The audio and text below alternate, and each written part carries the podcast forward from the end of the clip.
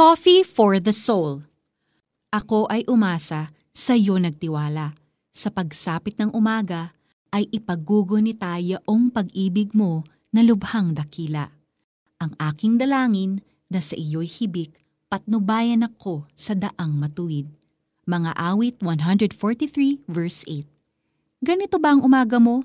Pagtunog ng alarm, bumabangon ka at pumupunta sa banyo para maligo?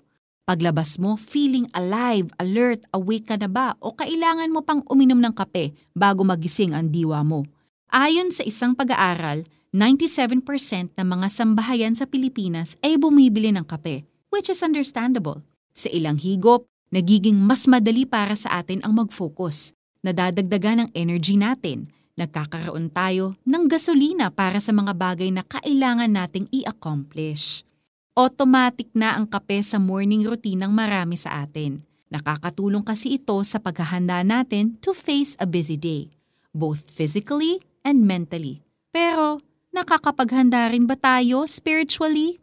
Isinalarawan sa unang talata ng Marcos kung gaano kahektik ang buhay ni Jesus. Simula nang lumabas siya para mangaral, magpagaling ng may sakit at gumawa ng sari-saring himala. Malamang, Nasanay na si Jesus na lagi siyang pinalilibutan ng ingay ng mga tao. Pero inalahad sa Mark 1 verse 35 na gumising ng maaga si Jesus at naghanap ng tahimik na lugar para magdasal ng mag-isa.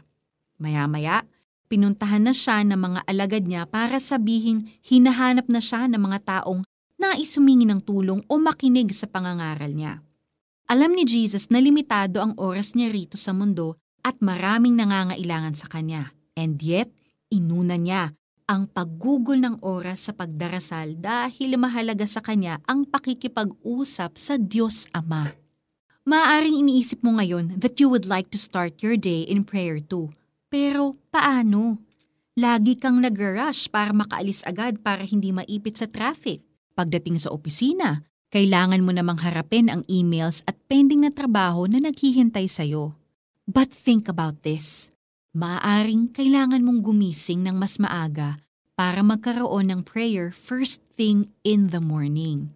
Sa pakikipag-usap mo sa Diyos, mararamdaman mo ang pag-ibig niya't lakas. Ayon yan sa mga awit 59 verse 16. Mare-refresh ka ng kanyang tender mercy ayon sa mga panaghoy 3.22 to 23.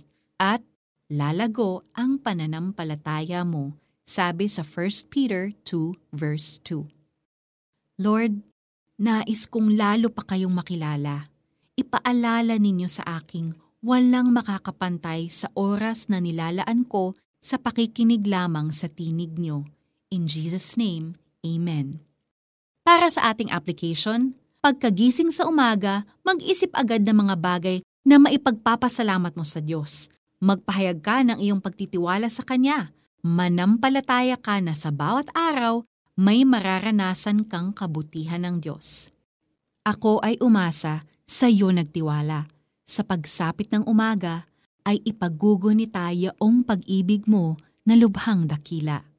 Ang aking dalangin na sa iyo'y hibik, patnubayan ako sa daang matuwid. Mga awit 143 verse 8. Ako po si Sonja Kalit Kakilala wishing you a very blessed day.